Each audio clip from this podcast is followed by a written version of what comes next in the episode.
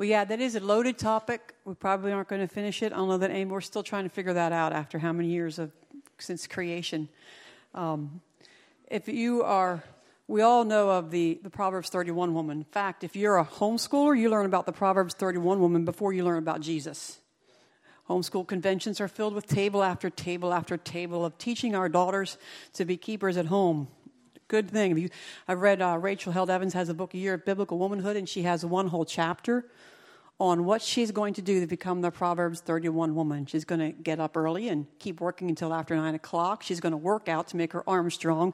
She's going to knit a red scarf for her husband because her family is clothed in scarlet. Make herself a purple dress because she wears linen and purple. And just a bunch of whole other things like that. And here is a picture of her actually praising her husband at the city gates. We're also told, First Peter tells us to call our husbands Lord, like Sarah did. So are we supposed to call our husbands Lord or Master? Exactly what does make up for biblical womanhood? I certainly hope it doesn't mean during our cycles we have to camp outside so we're not sitting on anything, and nor are we anywhere near our husbands or anybody else to make them unclean.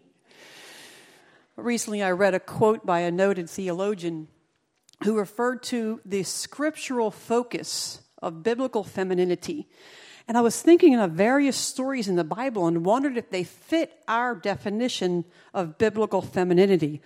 Like the woman who acted like a prostitute so she could get pregnant by her father in law so she could have legitimate children. Remember, she was considered to be righteous. Or we also have the midwives and Mephibosheth's. I don't have a picture of Mephibosheth's nurse, but they disobeyed the king. They disobeyed the authorities to save the life of children. But all like that, we also have a woman who defied her husband so to save his butt. What about this one? Yep. Oh yeah. Okay. Well, the um, Abigail was the woman who defied her husband. This here is Jael. She nailed a spike through the skull of a, somebody sleeping in her. That's not the kind of hospitality I think lines up with the Proverbs 31 woman. But she was the enemy general. She's a sweetheart. Well, here's another one. What about initiating the relationship with someone you want to marry, even proposing to him? And another one, enter a beauty contest, kind of like our modern The Bachelor, including a night with him to see if he kind of likes you. And if you win, you end up being the queen, but if you lose, you end up being one of his side mistresses. These really add up to a really good picture of what we consider biblical womanhood, right? But in reality, for much of church history, all of those things and much of the narratives we read in the Bible have been narrowed down to one narrative, and that is motherhood. And I think this is largely due to the fact that we were named, woman was named mother of the living. There's a lot of power in naming someone. When you name something, you give it an identity, you define it. And before the fall, Adam and Eve were given the mandate to rule and to take dominion. After the fall, woman was named mother. And ever since then, that has been her primary role. And now, and what I'm going to say, need to give a couple of disclaimers. Well, let me back up a little bit because I wanted to really give us a taste of what our church fathers think of women as well. They have mixed views. If, if you know, if they knew you, they thought you were pretty great, but women, women at large were misbegotten and defective, according to one. Uh, but Luther said this whole thing of us being mothers, primarily, he said, if women get tired and die of childbearing, there's no harm in that. Let her die just as long as she has kids. They are made for that. I paraphrase, it's die as long as they bear. Augustine said, Well, I fail to see what use women can be to men if you exclude the function of childbearing. Now, so we can see throughout history, and it doesn't take too long, especially I've noticed, and i have spent 30 some years in the homeschool community, especially in the homeschool community, that you raise your daughters to be mothers, period. Um, so, in saying all this, one thing I want to say is I am not saying that motherhood is ignoble or not a worthy calling. I'm not, it's a very worthy calling. I love being a mom. I have 10 children. I have six I hope to meet in heaven someday. And that is that my children, my family, come before anything else. So I'm not saying this is not something that we want to aspire to. nor am I minimizing or wanting to minimize the very real yearning that most, many women have of becoming mothers. What I want to present is I want to expand the scope of what it looks like to be a biblical woman, to be a woman who follows God, so that it's not limited to one role. When God named Eve, when he saw that Adam needed a helper, he used a very specific word. There's a verse here, though, that has given rise to a, a, an assumption well articulated by a friend that the relationship between men and women is one of a powerful protector and a weaker dependent, with little recognition of the strength that women bring to a life lived together. For nearly all of world history, societal and church history, women were viewed as inferior until the last quarter of the 20th century. The language in the church was the superiority of men and the inferiority of women when it was changed to equal but different roles in the last quarter of the 20th century. But is that what God intended when He intended a helper? This is the, this is the verse we get. It is not good for man to be alone. I'll make a helper fit for him. Some versions say suitable for him. There's different ways of saying it. And this word helper is given is, is what has influenced our idea that women are subordinate or inferior and they're, they're, they're here to help men, which, like Augustine said, well, if they're not going to have kids, then what help are they? Another one, I think it was Aquinas, said, obviously, it's for bearing children because if he wanted a helper, anything else, he would have chosen a man, would have been a far better helper. There are still one view of a helper, what I want to look at. There's this episode of Andy Griffith if you've seen this episode, this guy is a, a, good, a good gentleman, English gentleman. He showed up in uh, Mar- what's the Mayberry one day, and he had a ticket or something. He couldn't pay it back, so he decided to work for Andy. And Bee was gone, and he spent the whole time there waiting on them hand and foot. He met their needs before they expressed them. He was lots of fun. This that's that's one view of helper, just someone who is constantly there waiting on needs. There's some, nothing wrong with that, because I'm not saying that. But that's not the helper that God used here for this word here. The Hebrew has four words for helper.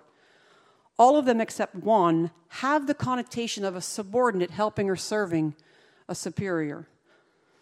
But the word that he uses this word ezer. Now, this is two words. Kenegdo, it puts two words together. This word ezer is used almost exclusively to refer to God's rescuing power in helping Israel it always refers to an equal or a superior because, well, it almost always refers to God. So let's give another picture of this, this type of help. Do you remember in the second of Lord of the Rings, the Battle of Helm's Deep? They're losing badly. Um, Aragorn and Gimli and Legolas, and they're all losing. They're getting ready to lose. When just as dawn, who comes up on the hill? is Gandalf and Éomer. And in the movie, you look, and Aragorn looks up and says, Gandalf, and he's relieved. This is the kind of powerful rescuing help that God is referring to and what, the way he created, what he created a woman for to be to a man. So I want to give just, well, that's, that's help. I'm going to get ahead of myself. In his letter to the Corinthians, Paul said, Neither was man created for woman, but woman for man. If you're ever going to if there's a New Testament passage that's quoting an Old Testament passage, it's always good to go back and look at it, okay? So Paul is saying this, and this has reinforced this idea that well, women were created to help men. But if you look at the original, go back to creation, you realize that he created woman as this powerful rescuing help. Ken Bailey writes, It wasn't Eve who was lonely, unable to manage, and needed help. It was Adam who couldn't manage alone. Eve was then created as an Azera, which is a feminine form of Ezer. It doesn't refer to a lowly assistant, but to a powerful figure who help, comes to help or save someone who's in trouble. Women were not created for men as for their bed and board, but to rescue them. They were created as descendants of Eve, placed by God in the human scene as the strong who help come this, the, the help save the needy, the men. Now here's two modern movies that give a good. The second one, that one right there, I haven't seen that. It's kind of cheesy scene. I don't know. I haven't seen it. But uh, the other one, I've enjoyed that movie, but this whole idea of they stay women, but they have a powerful that they come alongside and help when they're needed. They bring something to these scenes, these battles, these, con- these um, events that is needed. So that is what we're, that's what God created women for, this powerful rescuing help. Well, we're going to look at some biblical narratives as well. And the first one we're going to look at is Deborah. When you look at the historical context of Deborah, Joshua did not raise up a leader to follow him. And so then Israel descended into a cycle of apostasy, oppression, repentance, and deliverance.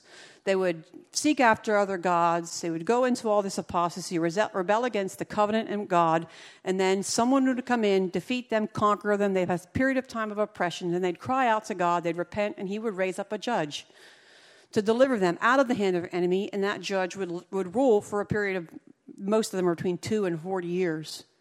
It's in this scene that God raises up Deborah. Judges 2 tells us God raised up, I already said that, I'll need to go that. So God raised up Deborah in this place here. We see in Judges 4, Deborah, the, a prophet, the wife of Lapidoth, was leading Israel at that time, and she held court under the palm of Deborah between Ramah and Bethel in the hill country of Ephraim. And the Israelites went up to her to have their disputes decided. So it, De- Deborah was acting as a prophet, so she was assuming spiritual leadership over the Israelites. She was acting as a judge so she was exercising judicial and political power. That word lead is the Hebrew word shaphat, which means to judge, to govern. It's the same word used when it refers to Samuel leading Israel. It's also the same word that the Israelites, that in the, the scene where the Israelites are asking for a king to lead them, was, they're asking for a king to shaphat them. Okay? Not only was she a judge and a prophet, she also um, became involved in directing battlefield strategy so they could they won a decisive battle on the about, decisive military victory on the battlefield. Interestingly, Deborah is the only judge in the book of Judges who's actually portrayed as functioning in the judicial position. If you look through all the judges, you don't see any of them actually judging or doing those things. They're called a judge, but the story around them is delivering Israel, not acting as judge, sitting and deciding things that she was. It's been said that Deborah, God raised up Deborah because there are no willing or capable men. Since when does that ever stop God? Let's face it, Moses wasn't all that willing to go. He did end up with Aaron, but usually does, God, someone's, a person's willingness and their incapabilities usually don't stop God in calling them. In fact, I find that God often calls the weak ones, the ones that aren't as gifted, the ones that aren't always as willing. He's willing to take the time to overcome that. But not only that, was Barak really a weak leader? He's listed in Hebrews Hall of Faith. Now, this conversation between Barak and Deborah, it comes from Barak saying, Well, I'm not going to go to war without you. It was common that leaders of countries, nations in this time, would go to battle with their armies. Not like today when the leaders sit at home and make decisions while the rest of the people go into battle. In that day and age, the king went to battle. Whoever was leading a nation went to battle. We see that in 1 Samuel. Why was David home and tempted by Bathsheba? because he didn't go when other kings are going to war. He stayed at home. It was expected of him to go, and he decided to stay home.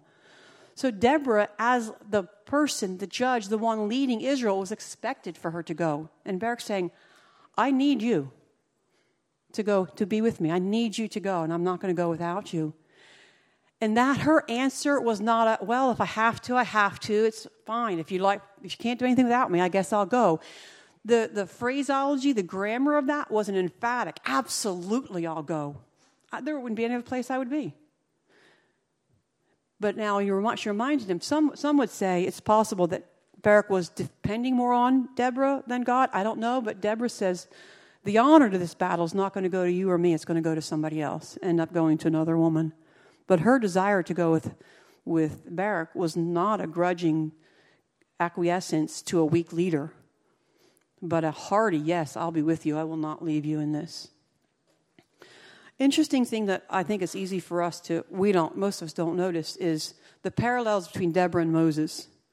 Okay?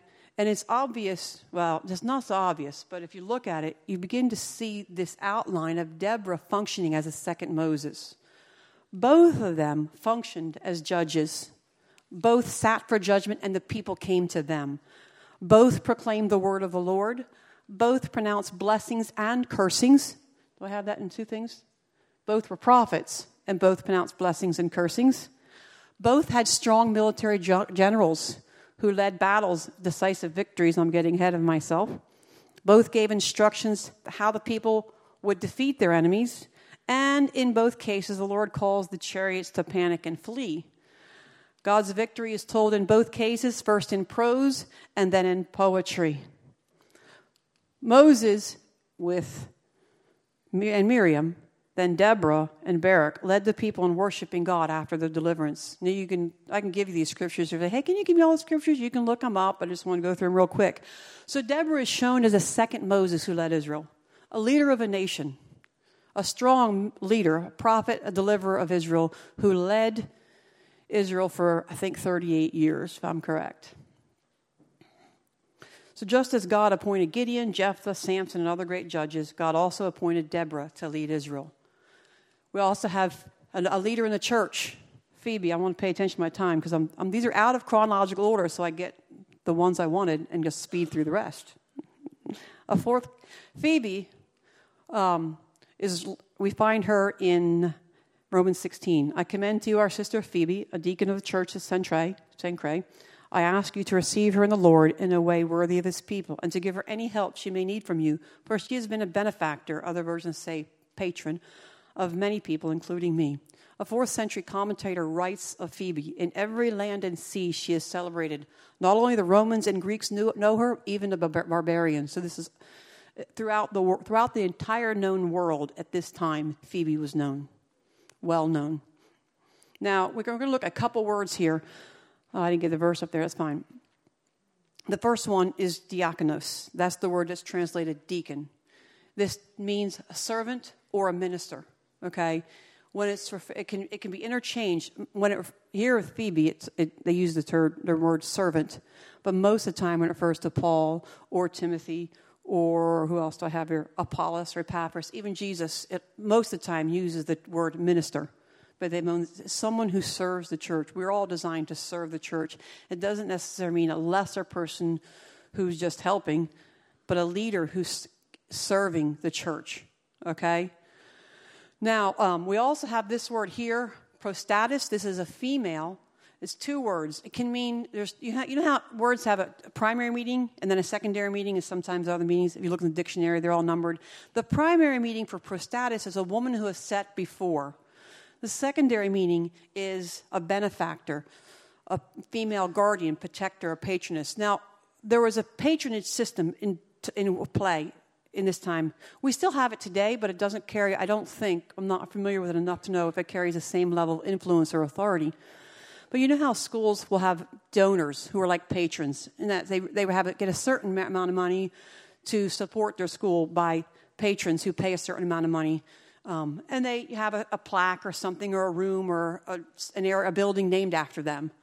Well, it's similar to that, but it's, but it's even broader or it, it, carried a connotation of leadership and authority that we don't necessarily have in today's patronage system. So you would have a client who would ha- hook up a wealthy person, would supply gifts, land, food, the needs of another person. And in return, that client, for lack of a better word, would honor them, name inscriptions or statues erected in their honor, and they were usually seated at places of honor.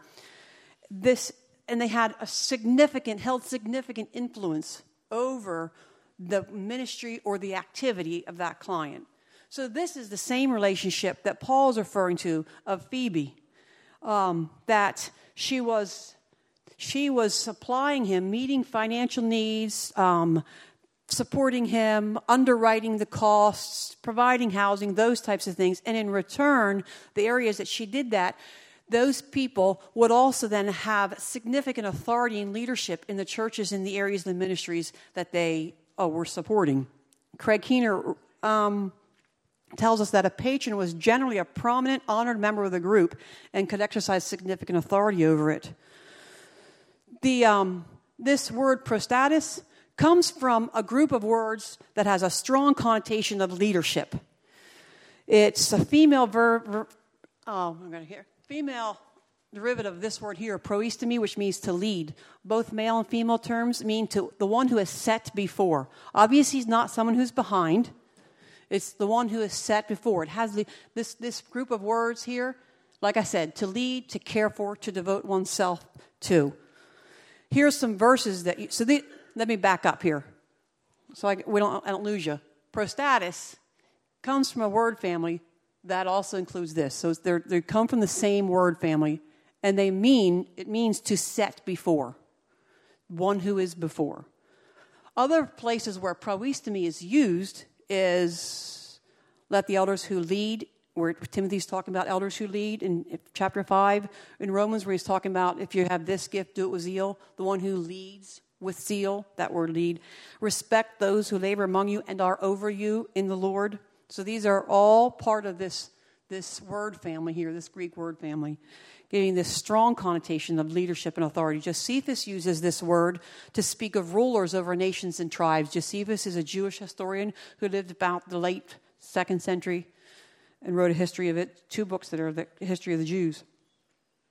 So we see in this. Now, what happened to the word that nowadays we think of Phoebe as just a helper? And what happened was Jerome, when he translated the Latin Vulgate, when he translated into Latin, he used a weaker Latin word for this word here rather than a stronger word. And he, the word he used stripped this word of its leadership or authority connotation. And then it was just someone who came alongside, someone who was beside. And um, I, I, to me, it's, it's like it's contributed to what I would call secondary misogyny with a secondary misogyny is not a dislike or a distaste or whatever of women, a, a disrespect of women like mis- true misogyny is. But what has happened is today's, in the last couple, last century or so, our translators and our interpreters and our commentators, they're relying on translations like Jerome's. The KJV, the NK, the New King James, and a couple others use the Vulgate to translate then the RSV, the NASB, the NIV, and a couple others use the Greek manuscripts, but if they can't figure out what it is, they'll go to the Latin. You see what I mean? So Jerome's translation was uh, very influential in the way we have translated the English Bible. And he used a weaker term. So now today's theologians, they are doing their best to apply and understand the scripture, but the, what they're using has already been stripped from what the original language was. You follow me? Another interesting thing about Phoebe is Phoebe was the she was the one that brought the letter to the Romans. So we don't we think of that just a postman, but what the, one of the primary responsibilities of someone who delivered a letter was to explain its contents to the recipient. So it is very likely that Phoebe was the first person to teach on Romans, to teach a congregation on the Romans. Now, Romans isn't necessarily the easiest book to understand. If you read it all in one sitting, it makes it a whole lot easier. Trust me. So we have a leader of a nation. We also have someone who's a leader in the church. Let's look at a few more. This next one is Huldah. And in first, this is where it gets tricky, tricky, trying to hold a Bible and a. In 2 Kings 22, Josiah's been made king. They've found the book of law, and he's read some of it, torn his robes in grief, and he's asking, So, what can we do? And so he sends to Hilkiah. I'm not going to worry about it. He sends to Hilkiah, What are we going to do about this? Can you explain this to me? What does Hilkiah do? Hilkiah, along with, Hilkiah is the high priest, along with, I'm going to just read my notes rather than here. The father of the future governor. I'm not going to try to pronounce these names. Ahikam, I don't know. He's the father of the future governor, the son of a prophet, Akbor. Shaphan was the secretary of the state. We're putting these in modern terms because they didn't have secretary of state. You're with me, right? And then a king's officer. These five men in high places of governmental and religious authority, they go to Huldah to figure out what to do. Huldah is a prophetess at the time. Back to this whole idea that women are raised up when there's no men available. Huldah, if you look at chapter 22 of 2 Kings, she lived in Jerusalem.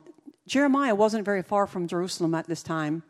So Huldah is a contemporary of Jeremiah, not exactly a weaker male that couldn't handle understanding the word. They go to Huldah. So, five men in leadership roles, including the king and the high priest, representing government, judicial, and spiritual leadership. They go to a woman to understand what God is trying to say through the scriptures and what they should do about it. She is acting as an advisor to the king and a counselor to governmental religious authorities on the understanding of Scripture and what they should do about this book of the law. Now, interesting thing, she, she was not summoned like the king would do to a subordinate. They, he sent this embassy to her. We also have another one is Priscilla. I'm looking at my time here. And so I'm going to have to. Uh, Priscilla whenever Priscilla and Aquila are mentioned, if it's related to their home or their business, Aquila's name is mentioned first. If it's related to their ministry or any type of teaching in the church, Priscilla's name is mentioned first. Priscilla and Aquila or, are accompanying Paul on the way to Corinth. Then they no, they're going to Syria and they stop at Ephesus and they leave Priscilla and Aquila there. Evidently, they get a church going. This is the same church where um, Apollos is, is um, teaching about Jesus, and they pull him aside, and Priscilla and Aquila teach him. The idea of her name being first, she had heavy influence in that teaching. So she was teaching Apollos. Not only that, they were leaders there at the church of Ephesus. The church of Ephesus is the place where Paul wrote his letter to Timothy, First Timothy. So it seems highly unlikely if he's got a strong teacher in there. Is he really telling women they can't teach if he's got a teacher who's helping lead his church there? Now remember, Timothy was an apostle overseeing these churches, and Priscilla and Aquila and they helped with the Church of Rome, I want to say. Another interesting thing, I find it interesting, is she is one of three or four candidates who possibly wrote the book of Hebrews. The popular ones are Paul, Apollos, Priscilla, and then there's one or two others. Um, to me, I, I don't. I, there's no definitive answer on that. I'm not going to say, but it does kind of. Um, it's fascinating, but also kind of helps explain why it's the only New Testament book without an author assigned to it. Every other author, we, when we know, well, we say who it is. They're still up for debate whether some of those letters were written by Paul. All right, so we have Priscilla. We also have Junia, who's an apostle. The early church knew that she was a female, and after a while, we thought, well, if females can't be in leadership, then she must not be a woman, she must be a man. They tried to give her the name Junius, but there were no Junius as any other record of a Junius at that time. Plus, in the Greek, if you're going to use a diminutive, like Junia being short, we shorten things like Jonathan becomes John, Timothy becomes Tim. Okay? In the Greek, they expanded it. Priscilla's name is really Prissa. The diminutive form is Priscilla. They lengthen it. So they're not going to they're not going to shorten Junius, a male name, to Junia. And then once they find out what it is a woman, they have to accept that it is a woman. Then they think, then it became, well, she's not outstanding among the apostles. She's well known by the apostles. But the Greek there, that word, for one, that outstanding, gives a strong connotation that it's a selection from within a group. It would be like if you have a student, this is an A student, you're pulling that, that's one student out of your class of. Also, the Greek word there, en, is within. It's not what you, they would use another word to imply if it was well known by, but it's somebody within. We also have Lydia, who's a business owner, wealthy business owner. She ended up helping to found the church. The church at Philippi met in her home. So we have so far, we have a, lead, a governmental leader, a religious leader, we have a teacher, we have a businesswoman, and we have a prophet or expositor of the scripture. All of these are narratives within the Bible that tell us more about what that expand the role of what women can do. We're going to go outside the Bible just briefly um, Starks, Rodney Starks wrote a book, The Rise of Christianity, and he listed four or five factors that were responsible for the Christianity rising from an obscure cult within a powerful empire to the dominant religious force in the world. And he devotes a whole chapter to the influence of women on the rise of Christianity. Christianity in its early stages was not very popular among the the elites of society, the popular society, but it was very attractive to those on the fringes of society, the outcasts, the slaves, women who were disenfranchised by the system. The gospel offered them something else. So women and the oppressed came into Christianity at a faster rate than, than nobles and men. But we also, also know that a lot of these women were high status. Remember, I talked about Phoebus being a, Phoebe being a, a patron. There were a lot of wealthy women who underwrote a lot of churches that were developing all over the Roman Empire. And then we also, one of the things that was noted about Christians was they would not leave their children out to starve. They would not, they didn't, they didn't, they protected children they took in, and they wouldn't kill girls. So they had a higher female birth rate because they weren't leaving their daughters out to be to die like much of the, the world was at the time. So in the first century to the church, you had a very high female to male sex ratio. And that afforded women lots of opportunities to ecclesiastical offices, leadership, authority, influence. There are, there's lots of archaeological evidence for women who held these offices in the first centuries of the church. Um, some two incidents refer to a woman being a deaconess. There's one that a, a, woman who was leader of a synagogue. There's another one where, in reference to women, they use the term presbytery. Another one that can be translated the the uh, could be translated madam teacher. I'm trying to think of the word I want. Couldn't think of it. So the text that we have provide cont- continuity evidence for women office holders in the church until around the fourth century. And what happened in the fourth century? That was when Jerome translated his Vulgate.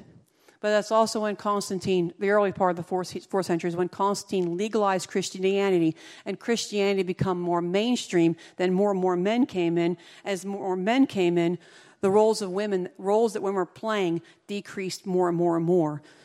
The women who often had significant leadership positions during the initial pioneering and developmental stages of Christianity were replaced by men as the movement became more respectable. So women are, have been an invisible force in the history of the church. We have numerous narratives, but we also have Philip's daughters who are prophesying, Zelophehad's daughters who went to Moses saying, Hey, can we take on our fathers? Can we take the land, the inheritance that was destined to our father? That's unheard of. Only firstborn sons get the inheritance, but there's daughters do. There's Sarah God was a covenant partner with Sarah, and there's, there's, there's so many other narratives that expand the scope of what it means to be a woman outside the four walls of the home, outside that of just mothering. Again, not saying that motherhood is not worthy. It is. And if someone wants, if someone says, I just want to be a mom, then, then go at it. That's great, and I honor you. But if someone wants to be an Air Force pilot, then go at it. I honor you. And if someone wants to be a pastor, then go at it. If you want to be president, then go for it. God has placed within women gifts and strengths and callings that the Bible affirms and the early church affirmed that have been lost over time. We go back to the Proverbs 31 woman. In Hebrew culture, Proverbs 31 was not memorized by women as an ideal of per- perfection that they should live up to. It was memorized by men to sing and say to their wives at the Sabbath meal in the presence of family and guests. It was a way of men telling their wives, You are a woman of valor. The word is, I'm not sure if I'm going to pronounce this right, I don't even have it written down, Eshet Hayil. It means a woman of valor. And at its core, it's a blessing, one that was never meant to be earned, but meant to be bestowed, given unconditionally. It's like the Hebrew version of, You go, girl.